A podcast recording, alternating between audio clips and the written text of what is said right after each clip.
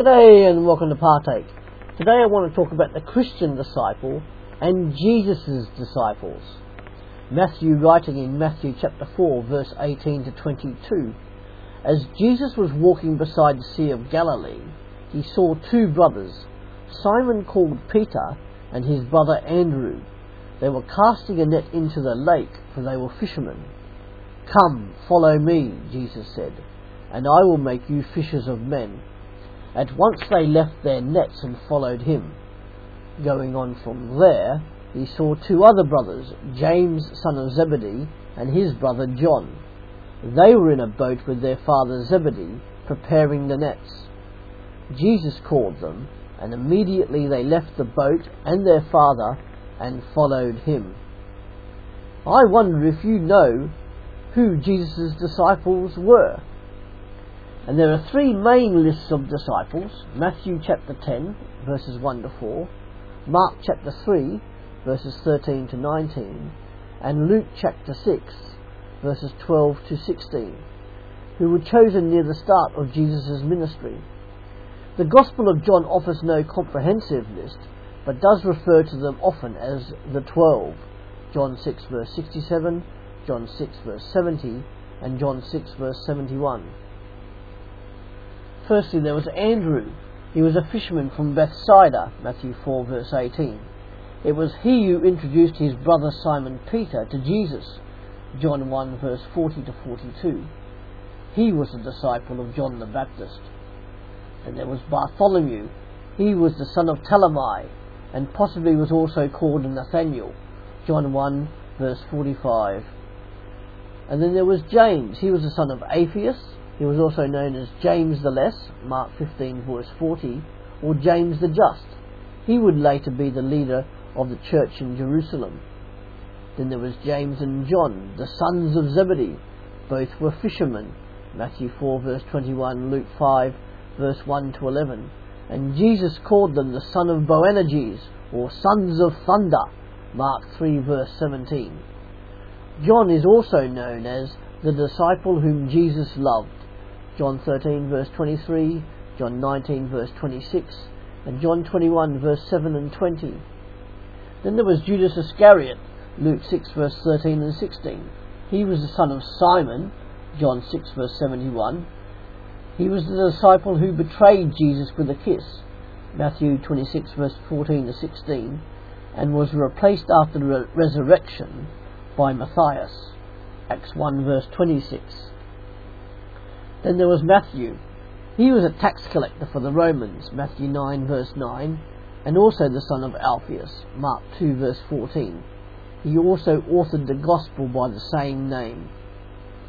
Then Philip from Bethsaida, John one, verse forty-four, John twelve, verse twenty-one. Notably, it was he who introduced Greeks to Jesus, John twelve, verse twenty to twenty-two. Simon, also known as Simon the Zealot, Matthew ten, verse four, and possibly from Jerusalem. And then another Simon, the brother of Andrew, and also an uneducated fisherman from Bethsaida, Matthew four, verse eighteen, and Acts four, verse thirteen. Later he was renamed Peter by Jesus, John one, verse forty-two, and would later lead the disciples, Acts one, verse fifteen to twenty-six. He wrote two books of the New Testament, known simply as one Peter and two Peter.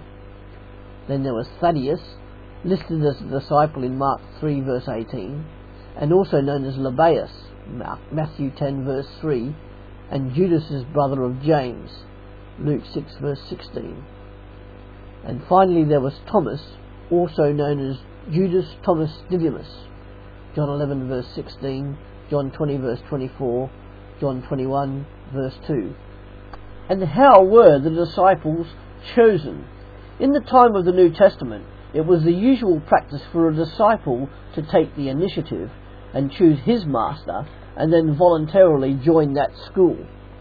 However, in reverse of this practice, Jesus himself chose those who were to follow him by issuing a command, similar to "Come, follow me" of Matthew four, verse eighteen to twenty-two, Matthew sixteen, verse twenty-four, Matthew nineteen, verse twenty-one, Mark one, verse seventeen, Mark eight, verse thirty-four, Mark ten, verse twenty-one, Luke nine verse twenty-three and Luke eighteen verse twenty-two. Jesus chose them after a night of prayer, and they were given to him by God, John seventeen verse nine.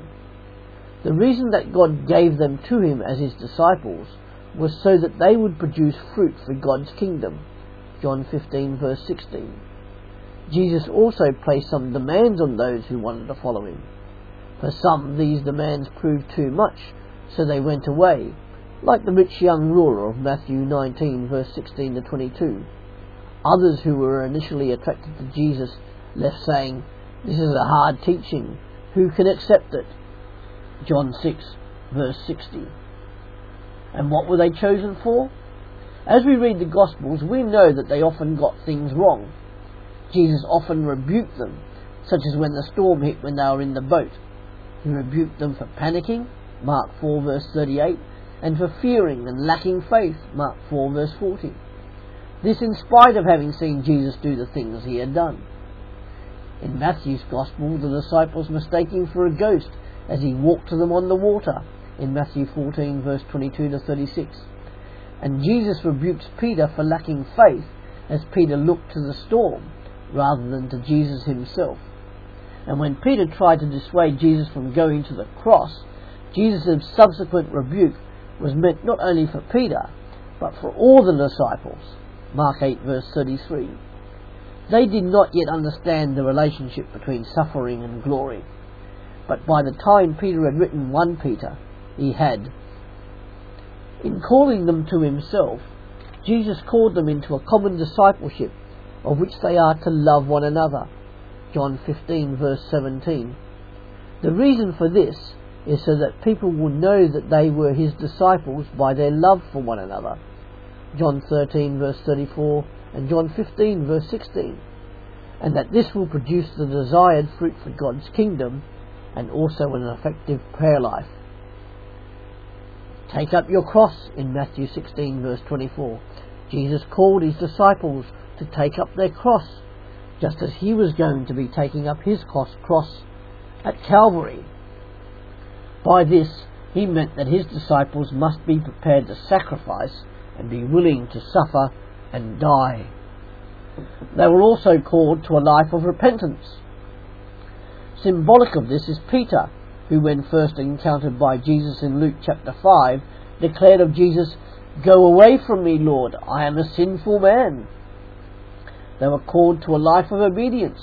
Jesus called for obedience of God, Matthew seven twenty-one, Luke six verse forty-six. This obedience means to follow him in all areas of life, which leads to a call of a life of service. When they were sent out in Matthew ten, the disciples were to tell the good news, heal the sick, raise the dead, drive out demons, and freely give. They were also called regardless of their background. The twelve disciples were from a broad cross-section of society. Some, as we have seen, were fishermen, another a tax collector, who were often thought of as traitors to Israel, still others zealots or sons of zealots. For more to think about, please do read John chapter fifteen, verse eighteen to twenty-four. Ask yourself the following questions, writing them down if you can, and see how you respond or react to them.